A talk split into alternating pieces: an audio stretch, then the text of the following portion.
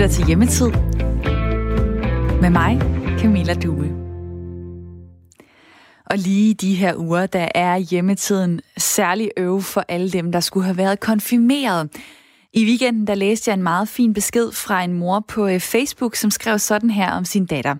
I dag var hendes helt store dag. Hun havde glædet sig i flere år. Hun havde brugt uanede timer på at planlægge og drømme om, hvordan den her dag skulle blive helt perfekt. Den blev ikke sådan, som hun havde drømt om. Det satte den dumme corona en stopper for. Og så kan man så læse i øh, Facebook-opslaget, at øh, i stedet for at holde en konfirmation, så øh, tog familien en stille og rolig dag. De tog ud i naturen, og moren skriver så sådan her. På vejen hjem spurgte jeg hende, om dagen havde været ok. Hun svarede, det har været den bedste konfirmationsdag ever. Og det er dejligt, at øh, de unge mennesker kan have så øh, positivt et sind, vil jeg sige. Men behøver alle kirkerne virkelig at være lukket?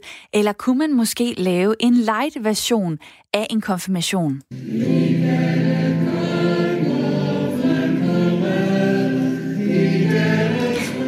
Det kunne man måske, hvis man droppede salmesangen. Jeg taler med en øh, præst om det senere i udsendelsen. Den gamle scene i det kongelige teater, det er et univers for sig. Det er et rum med flere balkonger i øh, flere niveauer, som har sådan nogle næsten guldagtige beklædninger foran til, og på toppen af det hele er der en stor lysekrone, der lyser salen op med 156 pærer. Det er et rum, der virkelig giver noget ekstra til den oplevelse, det er at gå ind og se en teaterforestilling. I aften, der bliver det helt anderledes. Der kan folk sidde derhjemme i deres halslitte sofa med chips mellem sæderne, i nattøj måske, og øh, tænde for deres iPad eller computer og se med, når der er premiere på teaterforestillingen Googleren, som altså bliver digital og ikke på den flotte gamle scene, og det dykker jeg ned i lige om lidt. I hjemmetid i dag skal vi også til Grækenland, hvor jeg skal snakke med en 43-årig dansker om hverdagen på den græske ø Kalymnos, hvor hun bor. Og jeg kan sige dig, at den er noget anderledes og mere tom, end den plejer at være. Og de græske restriktioner, de har faktisk virket i hvert fald på Kalymnos, og det taler jeg med danske Maja om, nede fra øen om cirka et kvarter. I dag leder jeg også efter dagens fortælling en historie, som jeg beder dig om at dele med mig og med de andre lyttere. Og i går der var det en kæmpe fornøjelse at se, at telefonerne bare bimlede og bamlede det er sindssygt fedt, når jeg er derude, I gider at deltage. Jeg elsker at snakke med jer her i radioen og også i telefonen. Problemet i går, det var bare, at øh, teknikken i studiet, den tog sig en lur, og den ville simpelthen ikke vågne lige meget, hvad Søren jeg gjorde. Der var ingen, der kom igennem overhovedet på telefonen, og det var en ret forfærdelig oplevelse. Det beklager jeg selvfølgelig, og jeg krydser fingre for, at teknikken vil spille med i dag. Derfor giver jeg det et nyt forsøg, dagens fortælling. Jeg spørger dig i dag, hvordan har du det med, at øh, kirkerne er lukkede lige nu? Skulle du have været i kirke øh, måske til en særlig begivenhed i løbet af foråret, en konfirmation, et bryllup, øh, måske en begravelse? Og hvad gør du eller I så lige nu i stedet for? Du kan ringe til mig lige nu. Nummeret det er 72 30 44 44. 72 30 44 44. Du kan også sende en sms til mig, så havner den her i min sms-indbakke. Nummeret til sms'en, det er 1424. Det er ret kort. Det er simpelt. Du starter beskeden med at skrive R4, så laver du et mellemrum, og så skriver du din historie til mig. Og så havner den altså her hos mig, så kan dele dine oplevelser øh, med de andre lyttere. Og du kan altså også ringe på 72 30 44 44. Hvad siger du til, at kirkerne er lukket lige nu? Er det den rigtige beslutning? Skulle du have været i kirke til en eller anden særlig begivenhed i løbet af foråret, hvor du sidder og tænker, Søren også, det bliver ikke til noget. Ring lige ind og fortæl om det på 72 30 44 44. Og velkommen til Hjemmetid i dag.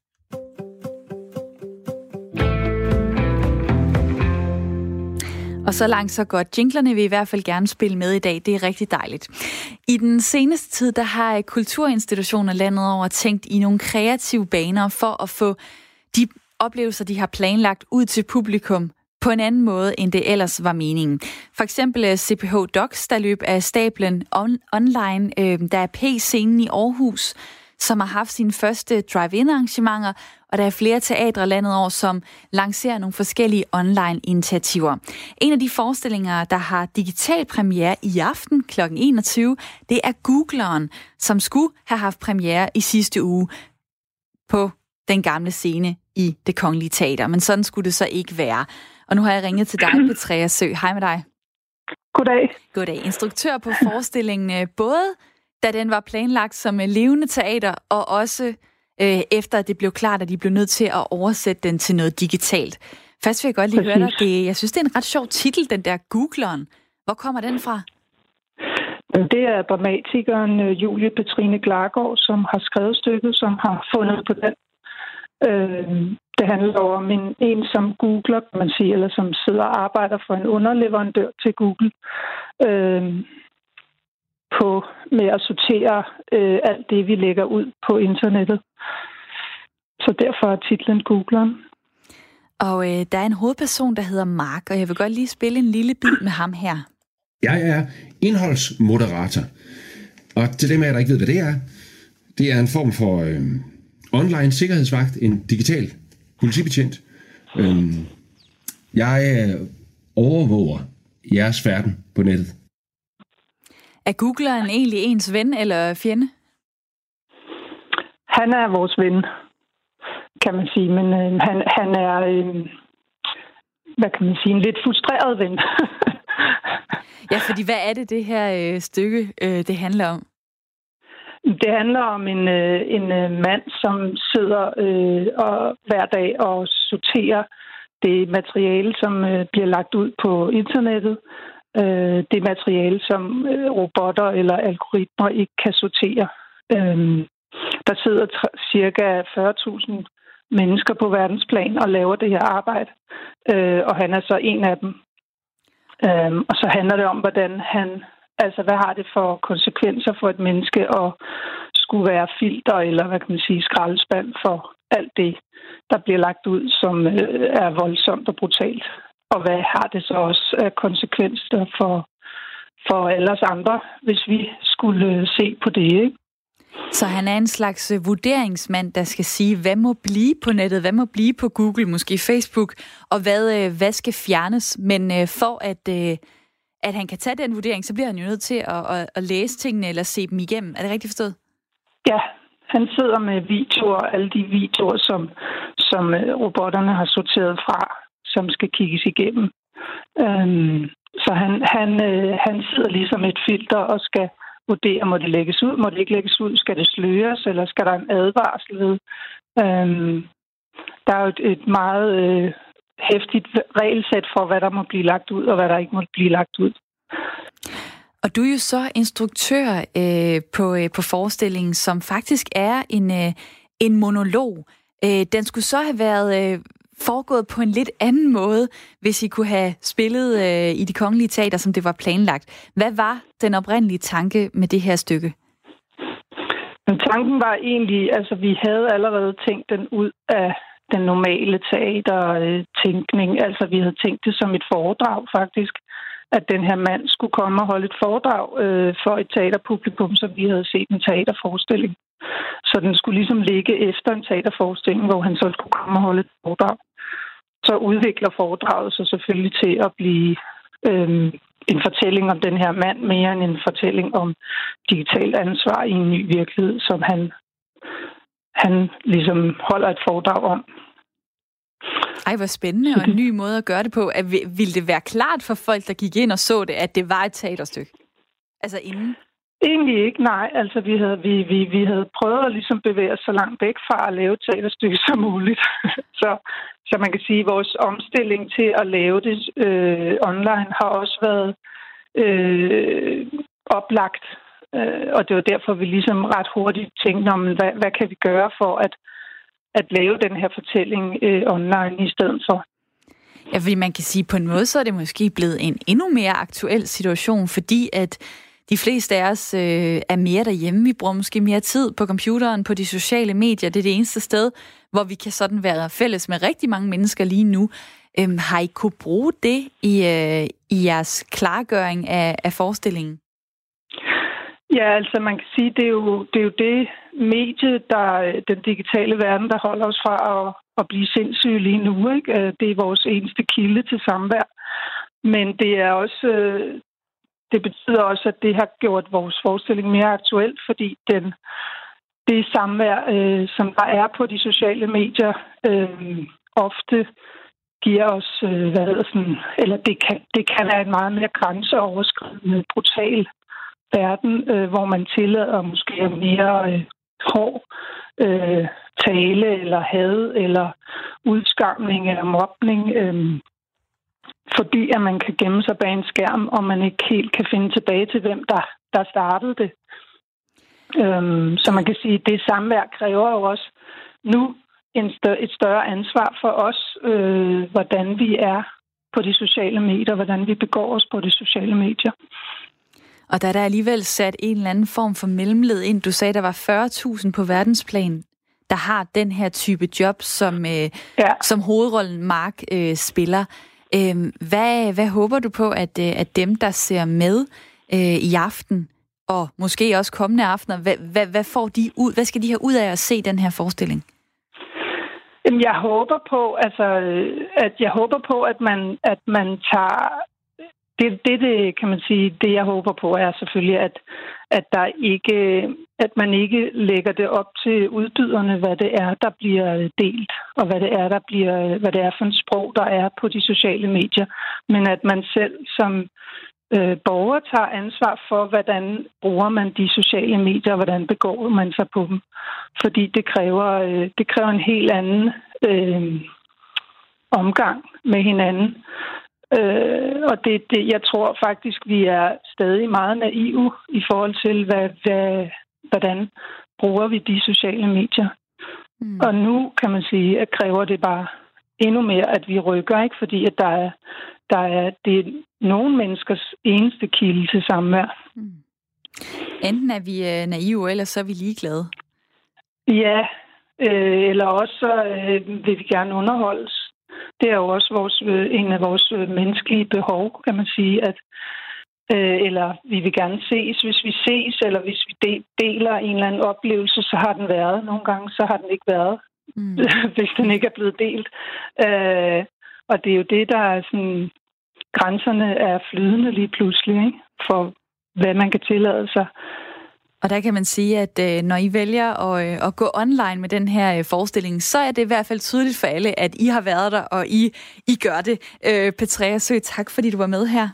Ja, det var en fornøjelse. Det var dejligt at høre. Teaterinstruktør på Googleren, som altså kan ses i aften fra kl. 21. Og du kan finde et link via det Kongelige Teaters Facebook-side. Og så skal jeg lige huske at sige, at forestillingen er ikke egnet for børn under 16 år.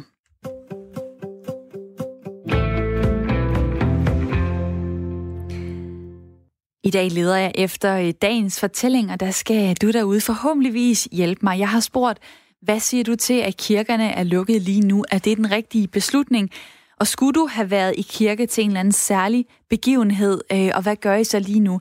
Det kan være en konfirmation, det kan være øh, et bryllup, det kan være en begravelse, der er blevet det mere svær, fordi at, øh, at corona jo har sørget for at lukke vores øh, samfund ned. Jeg vil rigtig gerne høre fra dig, så du kan ringe til mig lige nu på 72 30 44 44. Det er telefonnummeret, så kommer du her igennem til mig i studiet 72 30 44 44. Du kan også sende mig en øh, uh, sms, som der er flere, der gør lige nu på nummeret uh, øh, 1424. Du starter beskeden med at skrive R4, så laver du en mellemrum, og så skriver du din historie til mig i dag. Spørger jeg altså, hvad, det, hvad du siger til, at kirkerne er lukket, og om du skulle have været til en eller anden særlig begivenhed, og hvad gør du så lige nu? Er der et øh, sted, som jeg altid drømmer om at tage hen i løbet af foråret og de tidlige sommermåneder, så er det de græske øer. Fordi der er varmen sådan lige begyndt at øh, dukke op. Temperaturen ligger på noget, måske i starten af 20'erne. Der er grønt, der er feta og oliven, og så er der bare sindssygt smukt. Og i år, der kan jeg så konstatere, at det, øh, det bliver 100% ved drømmene om øerne, fordi det er selvfølgelig ikke muligt at rejse der ned og bliver det nok heller ikke øh, de næste måneder. Og det er jo ikke kun øh, os danskere, som det gælder for. Det gælder øh, for alle. Øh, lige nu er der ingen turister. Der er ikke noget liv, der er ikke nogen fyldte restauranter. Der er ikke nogen på stranden, og der er ikke nogen indtægter for rigtig mange mennesker. Det er noget, som Jyske Vestkysten har øh, skrevet om. Alt er vendt på hovedet. Og øh, du er lige midt i det, Maja. Velkommen til programmet. Jo, tak skal du, tak skal du have, Camilla. Maja øh, Kokino, du bor på øen Kalymnos, som ligger ud for øh, Tyrkiets vestkyst, og her arbejder du som dansk rejseleder for TUI, og så bor du der med din øh, græske mand og jeres to børn. Først så øh, kunne jeg godt ja. lige tænke mig at spørge dig, hvordan mærker du, at jeres ø er forandret lige nu? Åh, her er så stille, og her er så tomt. Øh, og vores strand, som vi bor ved, øh, vi har jo en dejlig udsigt over stranden her, den er helt tom. Der kommer ingen, absolut ingen. Det er også derfor, jeg siger vores strand, fordi det er absolut kun os, der betræder den. Er det ikke mærkeligt? Det er mærkeligt. Det, det er det i hvert fald. Og her er jo så skønt, altså, så vi har jo ikke rigtig nogen, vi kan dele al den her skønhed med jo. Øhm. Hvad, hvad, får, hvad får du, og hvad får din familie øh, tiden til at gå med? Ja, men vi, øh, altså, vi er jo lige begyndt at kunne gå nogle ture. Vi har jo haft øh, virkelig stramme restriktioner. Det vil sige, at vi har ikke måttet gå ud øh, mere end to personer ad gangen. Så jeg har jo ikke kunne gå en tur med min hund og mine to børn. Men fra i går har vi fået nogle øh, enkelte lettelser, så nu kan vi faktisk komme ud og gå nogle ture. Ellers så har vi lige været nede på stranden og lege lidt, øh, spille kub, det her dejlige vikingespil. Øh, vi har leget masser med Lego og så videre, bagt nogle ting. Øh, så altså, vi har rigtig hygget os. Så I har haft øh, hjemmetid bare lige med en strand i, bag, i baghaven. Det er da ikke det værste, man kunne, øh, kunne tænke sig. øhm, Nej, det er det ikke. De, de restriktioner, I har haft, nu siger du, de er blevet øh, lempet lidt. Men prøv lige at fortælle, ja. hvordan det har været de sidste par uger. Jeg ved, der blandt andet har været noget med et sms-system, som I har skulle bruge, hvis I ja. skulle ud. Ja, hvis vi skulle nogle steder, så skulle vi sende en sms til myndighederne, øh, hvor øh, der ligesom var en kode, man skulle taste ind for, hvad man skulle. Kode 2, det var indkøb, og kode 6 var en god tur med hunden. Men igen, ikke flere end to personer sammen. Øhm, og det har vi gjort hver eneste gang, øh, vi har skulle nogle steder. For dem, der ikke har kunnet sende sms, der har man skulle lave en lille håndskrevet seddel derhjemme med navn, adresse og hvorfor man er ude, altså de her koder igen. Og så skulle man have det med sammen med sit ID, som kunne fremvises. Og øh, vi er ved en enkelt lejlighed blevet stoppet af politiet og skulle fremvise øh, de her papirer. Og man kan jo sige, at det var meget dejligt, for så skete der jo noget den dag. Ellers er der jo bare stille. Men øh, det må godt nok også være mærkeligt på sådan et øh, sted, som i hvert fald om sommeren lever fuldstændig op og med masser af, af mennesker. Øh, de der restriktioner, de lyder ja. jo øh, de lyder ret strenge, altså at øh, man kan ikke bare lige tænke, ej nu har jeg brug for noget luft, så går jeg ud. Nej, man skal først sende en sms til, til myndighederne, man må kun gå ud i nogle særlige situationer, man må kun være øh, to mennesker sammen. Har det virket? Altså, hvordan er øh, coronasmitten? Hvordan ser den ud på jeres ø? Jamen, vi har ingen coronasmitte på vores ø. Så det har virket, og jeg er, må jeg sige, stolt af Grækenlands håndtering af situationen, men også af borgerne, som virkelig har gjort deres borgerlige pligt og er blevet hjemme, med, med mindre det har været tvingende nødvendigt at, at køre ud. Og det har i hvert fald virket. Altså i går er, øh, der havde vi registreret seks nye smittet i hele Grækenland. Så det er det er da nogle en, umiddelbart gode tal, tænker jeg.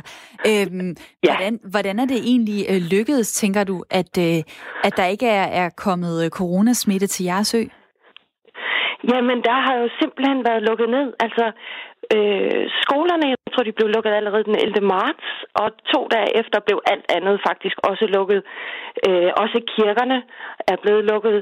Øh, restauranter, alt. Altså, der var kun supermarked og øh, takeaway eller delivery, man kunne, man kunne få. Og, øh, og det har virket altså virkelig godt. Desuden så er det Altså, man har ikke måttet rejse rundt i Grækenland.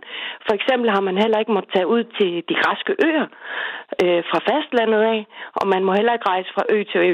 For eksempel på vores ø, man lander typisk på Kos, når man skal hertil, og så sejler man en lille 20 minutters tid herover til vores ø. Men der har ikke været så mange øh, bådforbindelser i de sidste seks uger. Der har faktisk været temmelig lukket ned øh, med kun ganske, ganske få ankomster øh, øh, hver dag. Så man har simpelthen sørget for at holde alle andre mennesker end dem, der boede på øh, Kalymnos, væk fra øen. Det er, jo ret, det er jo ret så smart. Ja. Øhm, for dem, som ja. ikke lige, øh, lige kender den, så har jeg googlet lidt, øh, og øh, den er dobbelt så stor som Fanø, og der bor cirka 10.000 mennesker om vinteren, og så er der lige sommeren, som jo er en helt anden fortælling med masser af turister. Og der, der har din ja. øh, mand, som du mødte for 14 år siden, da du kom til øen, ja. løb ind i ham i dag. Her din mand, øh, han er din mand i dag. Øh, han ejer en bar. Øh, plejer ja. sikkert, tænker jeg, at arbejde en masse i løbet af foråret og sommeren. Hvordan er det egentlig ja. for ham lige nu at se den her øh, ø så forandret? Jamen altså, det er jo, det er jo både en negativ og en positiv øh, oplevelse. Det er jo ærgerligt ikke at kunne få lov at arbejde. Altså, vi har jo en lang sæson hernede, også fordi vi har øh, øh rigtig mange klatre, der, der kommer ned. Det er et af, de, øh, et af de bedste steder i verden for at klatre i bjergene. Så vi har en sæson, der går fra marts til øh, hen i november. Og øh, vi nåede at have åbent i to dage, og så lukkede vi. Og øh, det er jo selvfølgelig frustrerende nok, det kender I jo også til hjemme i Danmark. Men han har jo haft den her bare i 20 år, og i 20 år har han stået deroppe hver aften kl. 18. Så han har aldrig haft en, en aften herhjemme, hvor han kunne sidde på balkongen og kigge på vores udsigt og vores strand og naboøen, der ligger heroverfor, øh, og kunne sidde der og se en, en solnedgang. Det har han jo ikke kunnet otte måneder øh, i, i sommer, sommerhalvåret. Stakkels mand, altså han skal da have en fridag en gang imellem, tænker jeg. Er det, ikke, er det, er det, noget, er det noget, tror du, at uh, I vil tage med videre? Altså det der med, at uh, selvom det er en helt vild periode fra marts til november, hvor I arbejder så meget, altså kunne man ja. måske tage en fridag en gang imellem og også lige nå at nyde det selv? Jo, det kan, det kan vi. Altså, øh, vi, vi har øh, nogle virkelig dygtige medarbejdere, som, som kan gå ind og, og dække ind, og så hjælper vi også. Øh, eller, når jeg så arbejder ved TUI som, som rejseleder, så kan jeg jo gå ind og, og tage en aften, hvis der er nogen, der skal have fri. Ikke? Og det kan man sige, lige nu er der ikke særlig mange turister, du kan være øh, rejseleder for. Øh, og Nej, desværre. Din, din mands bar er, er lukket. Hvad betyder det egentlig for, for jeres økonomi? Øh, hvordan holder I den kørende? Ja, altså vi har jo, vi har jo ingen indtægter øh, lige i øjeblikket. Og det vil så sige, at øh, selvstændige, de får jo huslejekompensation, og det får vi også. Og øh, fra statens side har man givet øh, understøttelse til sådan nogen som mig. Vi, vi er jo temmelig mange i Grækenland, der er ansat i, i turismebranchen, så vi har fået lidt understøttelse nu. Øh, og, og det er også det er jo godt. Men vi ved jo ikke, hvordan den næste vinter kommer til at se ud, hvor vi har haft en langt mindre omsætning end forventet, og så kommer det jo til at være øh, for mange hernede. Så hvor vi jo er vant til at spare op hen over sommeren, og så vi kan hygge os lidt mere om, om vinteren. Så øh, vinteren bliver lidt mere svært. Lige i øjeblikket, der har vi også reduceret vores udgifter kraftigt. I, øh, vi har jo ingen benzinforbrug, og vi har ingen udgifter hverken til øh, fitnesscenter eller til øh, aftenskoleundervisning for børnene. Der er mange børn hernede, der går på aftenskoler. Det er faktisk en stor post i, i mange græske familier. Så på den måde, så, øh, så er der også noget godt ved, at I er, hjemme. Der bruger I, I færre penge, men I tjener så, øh, ja. så heller ikke noget. Nu, du, Nej. Øh, du, du er jo hverken sundhedsminister eller, eller arbejder for et Serum Institut eller sådan noget. Men hvornår går ja. du og håber på, at øh, din mand kan åbne sin bar igen, og at du også får noget at lave? Ja, men sådan som det ser ud nu, så har man fra regeringens side meldt ud, at øh, 1. juni kan barn åbne, og i løbet af juni kan man få lov til at øh, rejse ud på øerne. Altså kun grækere. Mm. Og så håber man på senere hen i juli måned, at man vil have mulighed for at åbne for en eller anden form for turisme. Jeg læste i nyhederne til morgen, at man taler om en rejseboble, for eksempel mellem udveksling af rejsende mellem New Zealand og Australien, og man taler om noget lignende inden for, for Europa. Og jeg har jo et håb om, Altså nu Danmark har jo klaret sig fantastisk i den her krise, og det har vi også hernede i Grækenland. Måske ville man kunne lave noget udveksling øh, af rejsende, øh, en aftale der. Det, det skal jeg ikke kunne sige, men det er i hvert fald det, der forlyder i nyhederne her til morgen. Jeg vil da sige, jeg vil da hellere øh, have, at øh, vi bliver sådan øh, venskabsland med Grækenland og rejser frem og tilbage end, øh, end Tyskland, for så kan vi da komme ned og få noget dejligt vejr og, øh, og god stemning og sådan ja. og så videre. Maja, tak ja. fordi at øh, du var med her og, øh, og ville fortælle om, hvordan det ser ud på øh, Kalymnos lige nu. Jamen, selv tak. Og rigtig god dag. Maja Kokino, som øh, jeg lige fik lukket ned her for lidt hurtigt, som bor på den græske ø Kalymnos med øh, sin mand og sine to børn, og som arbejder øh, som øh, dansk rejseleder for TUI. Og på den måde øh, nåede vi frem til, at klokken den er blevet halv ti, og vi skal have et nyhedsoverblik. Det er blevet tid til nyheder her på Radio 4. Regeringen, Venstre, Radikale, SF og Alternativet er blevet enige om en reform af den kommunale udligning, der overfører penge mellem kommunerne. Det oplyser Finansministeriet, der er inviteret til pressemøde om aftalen i dag kl. 11.30. Udligningsreformen den skal ændre den måde, penge bliver fordelt fra velstillede kommuner til mindre velstillede kommuner på. I aftes der forlod Dansk Folkeparti, Enhedslisten og Nye Borgerlige forhandlingerne. Ifølge Dansk Folkepartis finansordfører René Christensen, så var det en uenighed om, hvor mange penge kommunerne må bruge på velfærd, der fik partiet til at trække sig fra forhandlingsrummet. Der er flere elementer i det, øh, men, men det, det største er selvfølgelig, at man ikke vil kigge på servicelofterne. Og det betyder jo, at øh, der er nogle kommuner, som nu får måske 100 millioner kroner mere, og det tror jeg, man er rigtig glad for, i de kommuner. Men de får bare ikke lov til at bruge dem fordi kommunerne nummer et får ikke lov til at bruge flere penge. Og det var jo det her, det skulle ende ud med, det var jo, at vi skulle have mere velfærd i Danmark, men det får vi desværre ikke med den her aftale. Serviceloftet det er det maksimumbeløb, som kommunerne må bruge på service til borgerne i løbet af et år. Det tæller pleje af ældre, skoledrift og andre ting, som man forbinder med velfærd og hjælp fra kommunen. Enhedslisten er heller ikke en del af aftalen. Partiet mener, at den medfører nedskæringer i kommuner, som i forvejen har det svært. Det siger Enhedslistens gruppenæstformand Peter Velblund. Når vi ser samlet set på, at øh at der bliver en række kommuner, der kommer til at bidrage til det her, og samtidig med, at øh, der ikke bliver ændret på, på serviceloftet, så det reelt set bliver en øvelse, der kommer til at flytte rundt på likviditet, øh, uden at der er kommuner, der øh, uden at kommunerne samlet set kan, kan hæve velfærdsniveauet. Øh, jamen, så må vi bare konstatere, at, øh, at selvom vi synes, vi strakte os langt i forhandlingerne og, og bliver siddende til det sidste, øh, så bliver det ikke en aftale, vi kan lægge stemmer til, når vi kan risikere, at det kommer til at gå ud over velfærden i nogle kommuner. Forhandlingerne de har stået på i flere måneder efter, at regeringen kom med et udspil i januar. Der er mere og mere, der peger på, at man er beskyttet, når først man har haft den nye sygdom covid-19. Det skriver Berlingske. Det indikerer sydkoreansk forskning, hvor man har set nærmere på en række testresultater, der indledningsvis gav anledning til panderynker over hele verden. Forklaringen er begrænsninger i den testmetode, som man typisk anvender for at analysere, om personer er smittet med den nye coronavirus. I udgangspunkt en prøve af sekret fra luftvejene taget med en vatpind. Den kan populært sagt ikke skelne mellem, om virus er død eller levende, hvilket kan føre til såvel falsk positive som falsk negative testresultater. Det vides ikke, hvor længe man er beskyttet mod coronavirus, hvis man allerede har været smittet. Fortalte Henrik Møring. SAS har sikret sig et lån på 2,3 milliarder kroner, som skal hjælpe flyselskabet under coronakrisen. 90 procent af lånet er støttet af en statsgaranti fra Danmark og Sverige, det oplyser SAS. Lånet er kommet i stand efter, at Sverige og Danmark i marts besluttede at stille sikkerhed for et lån til det pressede flyselskab på 2,1 milliard danske kroner. Dermed så er det endelige lån lidt højere.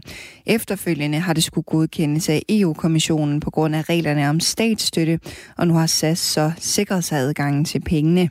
Aftalen styrker vores finanser i en svær periode, hvor det meste af vores flåde står på jorden, siger Torbjørn Vist, der er finansdirektør for SAS i en meddelelse. SAS håber også at kunne få en norsk statsgaranti på 1,2 milliarder kroner. I dag får vi nogen eller en del sol, men der kommer også byer, primært i de østlige egne, hvor det også bliver mere skyet. Temperatur mellem 9 og 14 grader, varmest i Jylland og let til frisk vind omkring nord.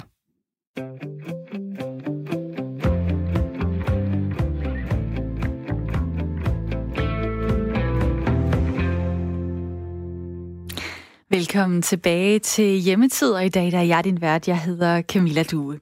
Kirkerne de er øh, lukket lige nu, og øh, særligt det at synge salmer, det er lidt noget bøvl, fordi så sidder man og ånder ud, og der kommer måske lidt spyt med, når man sådan rigtig giver den gas. Og det er øh, i hvert fald ikke noget, der taler for, at kirkerne kan åbne lige om lidt.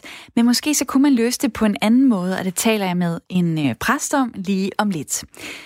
Der er mange, der har brugt begrebet coronakroppen som sådan en lidt mere slasket og usund version af sig selv.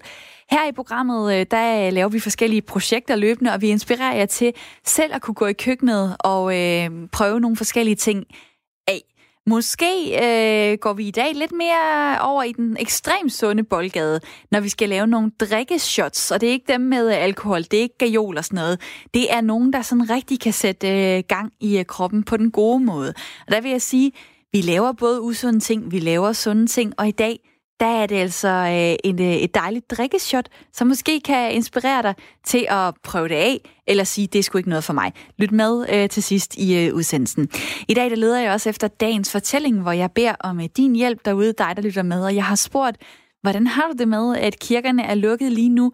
Skulle du have været i kirke til en øh, særlig begivenhed her i løbet af foråret, måske i konfirmation, bryllup eller begravelse, og hvad gør du så lige nu? Og der har jeg fået en øh, uh, sms fra B. Nielsen på Nørrebro, som skriver, jeg skal noget særligt i kirken hver eneste søndag, og ja, det savner jeg i denne her tid, men selvfølgelig skal kirkerne også passe på, uh, ikke at blive smittespredet steder. Så det er helt rigtigt, at de er lukket lige nu.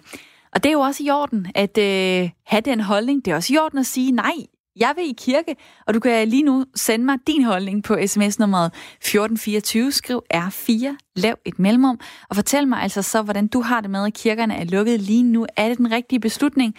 Og skulle du have brugt kirken til noget specielt, ekstra specielt her i foråret, så vil jeg også meget gerne øh, høre om det. Du kan også ringe til mig. Telefonen er åben. Nummeret det er 72 30 44 44. 72 30 44 44. Det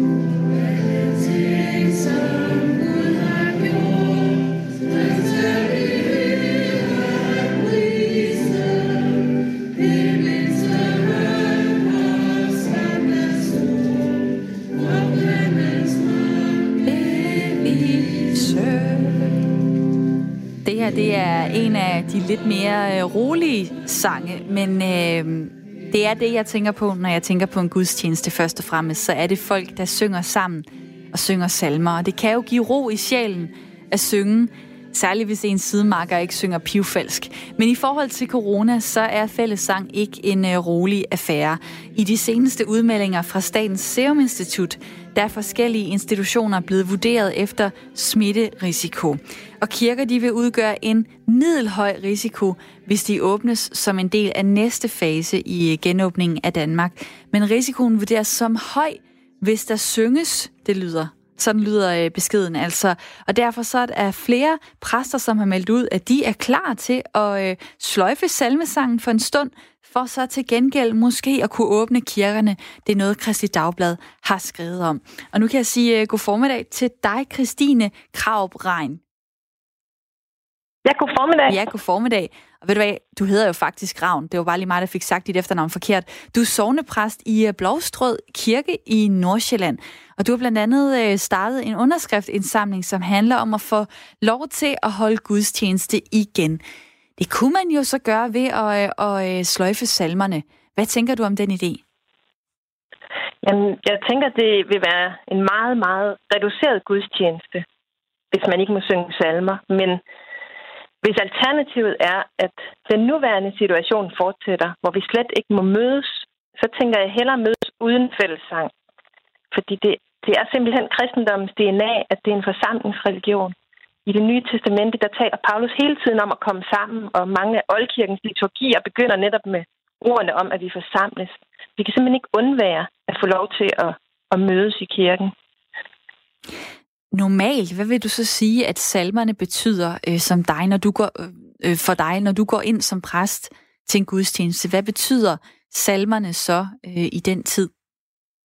Jamen, det er normalt øh, en meget bærende del af en gudstjeneste. Det er den måde, som øh, menigheden sammen kan øh, øh, takke Gud og kan kommunikere med Gud, kan man sige på en eller anden måde. Så det er en, det, det er en meget vigtig del af gudstjenesten, og det vil være rigtig ærgerligt, øh, hvis man ikke må det. Men jeg tænker, man så må prøve at tænke i nogle altså alternative løsninger. Øh, måske bruge ovlet på en ny måde. Måske man kunne have en enkelt sanger, der synger. Menigheden kigger teksten, eller måske man kan sige noget i kor i stedet for at synge det. Måske gør det en forskel. Så altså, jeg synes, man skal prøve at tænke i nogle muligheder øh, for, hvordan man kan øh, være sammen, øh, så man ikke bliver ved med at holde kirkerne lukkede. Og det er ikke sådan at, at presse citronen, altså at ligesom sige, jamen, så må vi lave en eller anden halvløsning, for at, øh, at vi kan holde åben. Altså hvorfor ikke være tålmodige og sige, ligesom resten af samfundet, ro på, øh, vi venter jamen, på, at det er sikkert at åbne. Altså det, man gør lige nu, det er jo netop, at man genåbner øh, forskellige institutioner øh, lige så stille. Øh, og spørgsmålet er den der ro på, hvis nu vi sagde det i forhold til kirken, mit, mit umiddelbare bud er, at der kommer til at gå rigtig lang tid, før vi kan holde en gudstjeneste, som vi plejede. Altså måske over et år, og så lang tid kan vi simpelthen ikke vente. Så vi bliver nødt til at finde en eller anden øh, tålelig, øh, tålelig middelløsning her i den her situation. Hvordan har du øh, indtil nu haft kontakt med øh, folk, der kommer i, øh, i din kirke i Nordsjælland? Jamen, vi har haft øh, andagter på YouTube. Øhm, hver søndag har vi sendt dem. Øh, og det har selvfølgelig været bedre end ingenting. Men det er bare ikke helt det samme øh, at være samlet, som at sidde derhjemme bag hver sin skærm. Altså, det er distanceret på en anden måde, end når man sidder over for hinanden og ser hinanden i øjnene. Øhm, og så har vi selvfølgelig ringet rundt til hinanden, og i går mødtes jeg med konfirmanderne udenfor omkring et bål og sang højskolesang. Ikke? Så vi prøver at gøre nogle andre ting, men vi savner at kunne mødes, som vi plejer. Nå, så man kan godt mødes øh, udenfor og synge. Det kunne da også være en, uh, en version uden deres gudstjenester. Det er nemlig også helt sikkert noget, jeg tænker, man skal, at man, som jeg også håber, man har inde i overvejelserne, at man måske kunne, uh, kunne holde nogle ting udenfor. Øh, måske kan man kombinere det, have nogle ting inde i kirkerummet, hvor man så ikke synger, og så synger udenfor. Øh, man bliver nok nødt til at tænke sådan lidt ud af boksen. Øh, i, øh, I begyndelsen af programmet, der øh, læste jeg øh, lidt op fra en besked, jeg havde set på Facebook, hvor en mor havde skrevet lidt om, hvordan hendes datter havde glædet sig helt vildt til at, øh, at holde konfirmationen, og så havde de så lavet en lidt anderledes dag. Det, var jo ikke en, øh, det blev jo ikke en konfirmation, men øh, bare en helt almindelig dag med familien i naturen, hvor så at den øh, unge øh, datter så havde svaret alligevel til sidst på dagen, at det har været den bedste konfirmations... Nej, konfirma, konfirmationsdag ever.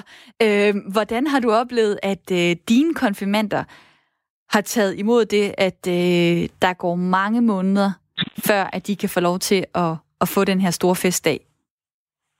Jamen, vi, vi talte faktisk om det i går, hvor jeg også mødtes med, med nogle af dem, og de, jeg synes, de tog det virkelig, virkelig fint. Øh, de var selvfølgelig rigtig kede af det, men øh, de, de begyndte også allerede at tænke i, at det her det bliver en rigtig god historie. De kunne fortælle deres børn og børnebørn om, hvordan deres konfirmation var blevet udskudt. Øh, og så begyndte de sådan at prøve at overveje, hvor lang tid man kunne udskyde en konfirmation. De var sådan lidt urolige for, hvad nu hvis man kommer i gymnasiet, kan man så blive konfirmeret? Og, øh, jeg synes, men jeg synes alt i alt, de tog det ret, ret flot det vil jeg sige. Hvad er, deres, hvad er dit svar øh, til dem? Altså, kan man blive konfirmeret som 16-årig? Kan man blive det som 18-årig? Er det det samme?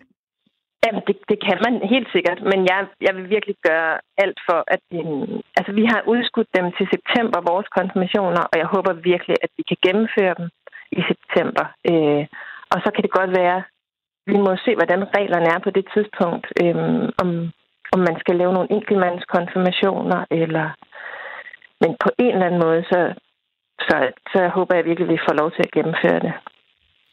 Og nu ved vi jo ikke, hvad der kommer til at ske øh, på søndag, for eksempel, altså hvor, øh, hvor de restriktioner, der er lige nu, de ophører, eller i hvert fald på mandag, når vi, når vi øh, vågner op og siger, Nå, hvad er det så for en fase, øh, Danmark er i lige nu i forhold til, øh, til genåbningen? Øh, hvor hurtigt vil du sige, at I kan være klar øh, med alle de ting, I plejer at, at tilbyde jeres øh, menighed, hvis Mette Frederiksen kommer ud med nogle øh, mere lempelige øh, budskaber til kirkerne? Jamen, altså fra det ene øjeblik til det andet vil jeg sige, øh, vi, vi har jo faktisk gennem hele coronakrisen haft bisættelser Øh, og vi har også haft enkelte dåb og bryllupper, så vi har sådan en rutine i at gøre tingene på en sundhedsforsvarlig måde med afspritning og placering af folk, folk i kirkerummet med god afstand og sådan noget. Så altså, og det må jeg sige, det er nok det hele taget det, jeg håber på, at vi får lov til at gennemføre gudstjenester om søndagen på sådan lidt samme måde, som vi har haft bisættelser. Altså, hvor vi har få inden ad gangen. Øh, men hvor vi så til gengæld har fået, haft lov til at synge. Øh, og så må man jo bare holde en masse gudstjenester i rap, lidt ligesom juleaften, og måske lave noget tilmeldingssystem eller sådan noget. Øh, du, øh, du har i hvert fald talt for, øh, for din sag her. Christine Krav Ravn, tak fordi du var med. Selv tak. Sovnepræst i Blåstrød Kirke i Nordsjælland. Og gennem udsendelsen i dag, der har jeg også spurgt jer derude, hvordan øh, har I det med, at kirkerne er lukket lige nu? Er det den rigtige beslutning? Øh, skulle I have været til konfirmation eller bryllup måske, begravelse, og hvad er så øh, alternativet? Har I gjort noget i stedet for? Det vil jeg rigtig gerne høre om, både på sms'en og på telefonen, som I kan ringe på lige nu. Den er øh, åben, så kan I øh, komme igennem her i programmet og tale et par minutter med mig. Nummeret er 72 30 44 44.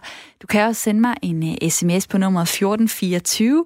Skriv R4, lav et mellemrum, og skriv så, altså, hvad du tænker om, at kirkerne er lukket lige nu. Har du noget, der er blevet øh, aflyst, og hvad har I så gjort i stedet for, eller har I bare udskudt det? Fortæl mig om det på sms nummer 1424.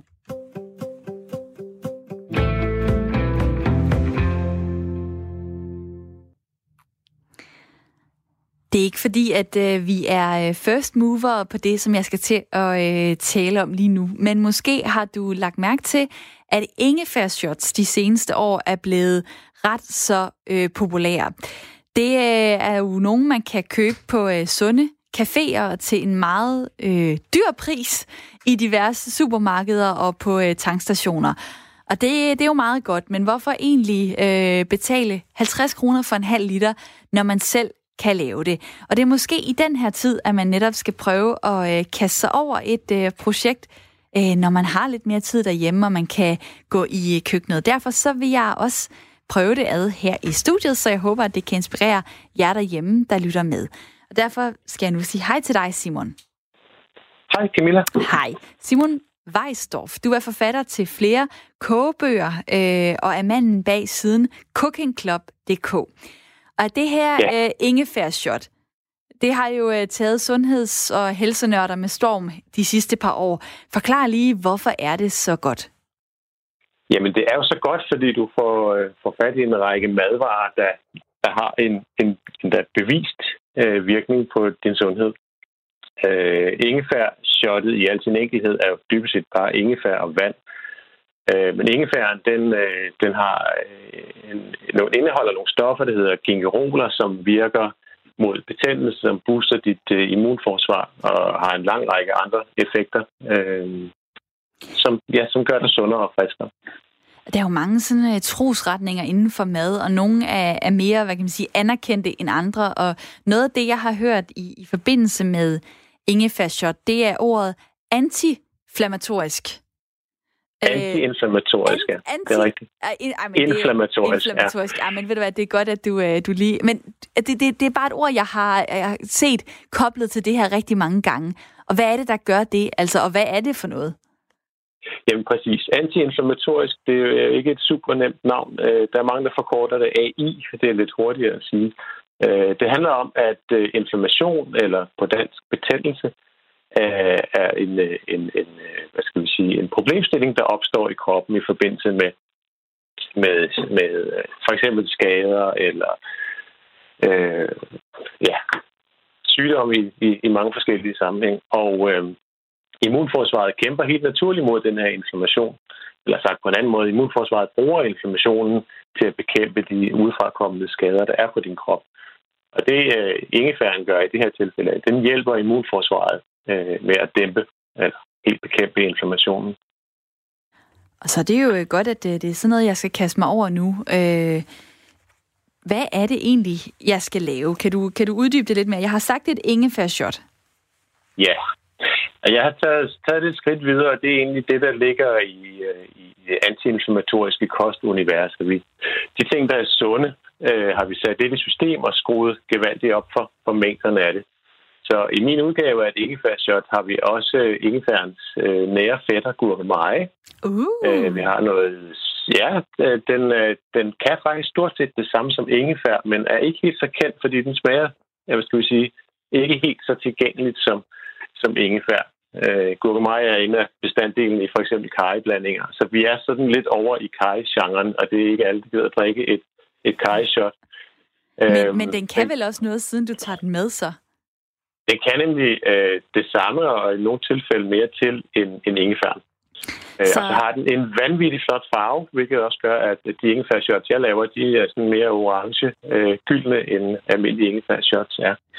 Jeg har forberedt mig lidt, så jeg har skrællet øh, ingefæren allerede, og også lidt af, af gurkemejen. Og så ved jeg jo, gurkemeje, det er, du sagde, det var en fætter til ingefær. Jeg vil sige, det er en satans fætter, fordi at den gør jo simpelthen, ja. at man øh, bliver fuldstændig gul. Så lige nu, der står jeg lige og kæmper med at få nogle øh, rigtig øh, blå øh, handsker, øh, plastikhandsker på, så jeg ikke skal ja. have gule negle øh, de næste to uger. Øh, og ja. hvad, hvad er det, der skal i øh, opskriften her? Jamen, udover ingefær og gurkemeje, øh, så har vi noget chili i, og øh, noget citronsaft, og en lille smule øh, sort peber har jeg tilføjet her i nyere tid. Øh, det skyldes, at øh, der er forskning, der viser, at, at et stof i sort peber, det hjælper med, at vi kan optage de gode stoffer, der er i gurkemejen i kroppen. Øh, og så giver det også lidt ekstra spice til et i forvejen rimelig øh, hissigt ingefærshot. Og... og til sidst skal du have koldt vand i, fordi det skal jo ikke være et koncentreret øh, ingefær mos. Det skal være et flydende shot. Det skal være et shot, yes. Mm. Jamen altså, nu begynder jeg, og jeg har fået kæmpet øh, mig til at få de her handsker på, og det er jo altid sådan, at man sveder lidt, så er det ikke nemt at få, mm-hmm. øh, at få plastikhandsker handsker på. Nu står jeg, og øh, jeg har skrællet ingefæren, og så er jeg i gang med lige at øh, choppe den i nogle øh, stykker, så den kan komme op i øh, blenderen. Og det Perfekt. er øh, 100 gram øh, frisk ingefær, ej, som jo også bare dufter øh, dejligt, rigtig hurtigt. Øhm, ja. Og hvor meget vil du sige, 100 øh, gram ingefær, hvor, til det, hvor meget gurkemeje skal man så have cirka? Altså... Jamen, øh, omkring en 5 gram, det vil sige, det er sådan en, øh, en halv lille rod af gurkemeje. Altså måske svarende til det yderste af, af en lille finger. Det er faktisk det, jeg har. Det er en ja. Øh, meget lille, lille fætter. Og så er der øh, chilien. Øh, ja. Hvor meget og hvor stærkt altså, kan man klare det, når det sådan skal drikkes direkte? Ja, men det, det er jo det med chili, at man har jo ikke altid en rigtig idé om, hvor stærk den chili er, man har fået fat i. Jeg, øh, de fleste chili, vi, vi, øh, vi har, de kommer over fra en, en pakke nede i supermarkedet, hvor der er en rød, en grøn og en, og en gul. Og så tænker man, at den røde, det er garanteret den stærkeste. Det er så som regel den gule, der er det. Øh, jeg vil sige, smag en lille bid af den, og så finde ud af, hvor stærk den reelt er, og finde ud af, hvor, hvor meget du har lyst til, at den skal give. Jeg kan godt lide den rigtig stærk. Ej, skal jeg gøre det her lidt i tid? Men nu prøver jeg lige at duppe den på tungen i hvert fald. Ja, med forsigtighed. Bare du ikke får det alt for meget ja, på fingrene den, på læberne. Det er den hisser. Den, den, den brænder godt. Jamen, jeg har jo stadig handskerne på. Så nu hælder oh, jeg... Øh, jeg tager lige... Jeg har noget vand her, som jeg har hældt mm. op i en øhm, blenderskål. Mm-hmm. Så kommer der 100 gram ingefær ned i. Ja. Der kommer noget gurkemeje. Der kommer altså, noget en, øh, chili. Ja, en, lad os sige en kvart chili. Det må være en kvart. Jamen, det er faktisk hvis den, nogenlunde det, stærk, som jeg, som jeg havnet på her. Og hvad så? Øh, skal der mere i? Ja, så skal du lige øh, kværne lidt øh, sort peber i. Yes. Bare sådan en 3-4 vrid på peberkværnen. Ja, det har vi her. Godt. Så skal du bruge noget citronsaft. Og vi sådan i retning af en kvart citron, hvis du kan dosere det har i hvert fald en øh, dejlig, frisk, duftende citron her. Og så skal man jo altid sørge for, at der ikke kommer de der kerner ned i. Åh, oh, jeg hader, når man skal... Når man står og presser den, man ved aldrig, om der, om der kommer en uh, ubehagelig uh, overraskelse. Så lige pludselig så smutter den med ned i blenderen. Ja, lige præcis. Ja. Nå, men det vil nok ja, også gå præcis. anyways. Men uh, ja, vi kommer ikke til at drikke det direkte fra blenderen, så det, det går nok. Godt. Alt er fyldt op i uh, blenderen, og uh, jeg går stille og roligt i gang med lige at få, øh, få sat den til at blende. Hvor lang tid skal den? Skal, skal, tænker du, man skal gøre det, og hvor, hvor fint skal det være? Jamen altså, jo finere, jo bedre. Ja, øh, det kommer jo helt an på, hvor meget blenderen kan. Øh, Jeg vil sige, jeg plejer at sætte den over på sådan et smoothie-program, min blender har. Der kører den vist i en 30 sekunder eller noget i den stil. Okay. Men uh, du, skal, du skal have en fornemmelse af, at det er blevet hakket godt op. Ja, og bagefter, øhm, jeg ved ikke om, kan du høre det? Den er i gang. ja, ikke? Du hører det svagt. Det er meget elegant. Okay, øhm, hvad, hvad skal der ske bagefter så? Jamen bagefter så hælder vi det. Det bliver jo sådan en, øh, en, øh, en slags øh, ja, ingefær puré, kan vi kalde det, øh, som skal øh, sigtes. Så du hælder det op i en sigte, øh, der står i en rørskål eller en anden skål, der kan opsamle ingefærshottet, ja. og så presser du simpelthen saften ud af, af den her ingefærpulp, som vi kalder det. Okay, så det vil sige, at der er faktisk en masse råmateriale, altså alt det her øh, rå, øh, mm. øh, friske ingefær og gurkemejenroden osv., det kommer jo det kommer ikke med ned i, øh, i selve øh, shottet. Det, det er kun væsken, faktisk. Ja, lige præcis. Det er lidt sjovere at drikke. Men det gode er så, at det, det pulp, der bliver tilbage, øh, det har stadigvæk lige så meget kraft og effekt som den, det sørt, vi har presset ned i, øh, i skålen. Og det vil sige, at du kan gemme det her og bruge det, øh, ligesom man vil bruge friskrevet ingefær i en opskrift. I, jeg bruger det i morgengrød. Øh, du kan bage det i brød, du kan hælde det i en gryderet, eller lave te af det på den sags skyld. Så der er ikke noget, der går til spil. Det er jo, øh, det er jo ret smart. Ved du hvad, det, det ligner faktisk sådan noget øh, hvidløgsolie, som man, man får, øh, hvis man er hen på et pizzeria og beder om at få en lille, øh, en lille bakke hvidløg med. Øh, sådan okay. vil jeg sige, at øh, farven er lige nu, men altså selvfølgelig gul, men, men sådan helt fint kværnet. Jeg ved ikke, om du kan høre, at det... Øh, jeg står lige og, øh, og presser ja, det her ned igennem jo, sin. Jo, jo. Og, det lyder øh, rigtigt. Ej, det ser, det ser rigtig dejligt ud, og det ser meget øh, sundt ud. Øhm, jeg, øh, jeg vil lige uh, sætte dig uh, på pause et, uh, et øjeblik, fordi jeg har, mm. Simon, jeg har spurgt uh, lytterne derude i dag, om, uh, om de uh, synes, det er i orden, at kirkerne er lukket lige nu, om uh, de skulle have været til konfirmation, bryllup eller et eller andet andet, og hvad de så gør i stedet for. Der har jeg fået nogle forskellige uh, sms'er her, som jeg lige vil læse op. Der står uh, blandt andet her fra Søren, han skriver, det er aldeles glimrende, at kirkerne er lukket. Jo længere tid, jo bedre. Hilsen Søren fra Svendborg. Og så er der Ulla fra Randers, der skriver, ja, jeg savner sandelig kirken hver søndag og alle de andre dage. Der, øh, der er højskole formiddag, der er computercafé, der er hjertecafé, der er mulighed for daglig avislæsning og en kaffetår, som altid plads til en hjertelig samtale. Kirken er også stedet, hvor dem, der mangler mad, kan komme og hente en posefuld madvarer. Kirken er Guds hus og et kulturelt samlingspunkt. Venlig hilsen fra Ulla fra øh, Randers. Øh, og så er der en, der foreslår her, hvad med at åbne øh, kirkerne som skoler og hospitaler? Øh, det kunne være en måde at, øh, at bruge dem på, er der en, der skriver her fra øh, Silkeborg. Og øh, i forbindelse med, at jeg lige har snakket en del om kirker og sådan noget, så synes jeg også, at jeg gerne vil sende en sang ud til konfirmanderne. Så øh, de får lige lidt af en øh, klassiker her, mens jeg står og laver ingefærshottet færdig. Her er i Østen stiger solen op. I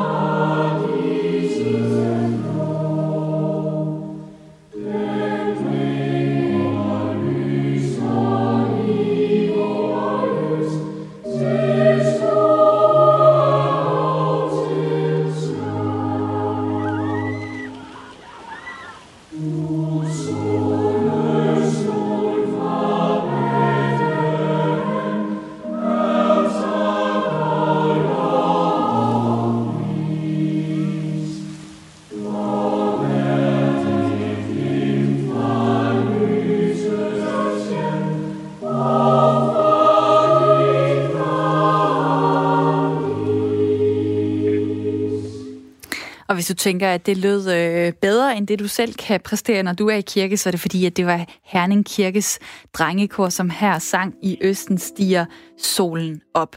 Og øh, så har jeg stadig Simon Weisdorf med på øh, telefonen, forfatter til flere kogebøger og manden bag siden cookingclub.dk. Der er kommet en sms her, som skriver, at ingefær, øh, hvor der er en, der skriver, at ingefær kan være ja. farligt for nogen i forhold til blodfortyndende. Er det rigtigt? Det er ikke noget, alle skal drikke?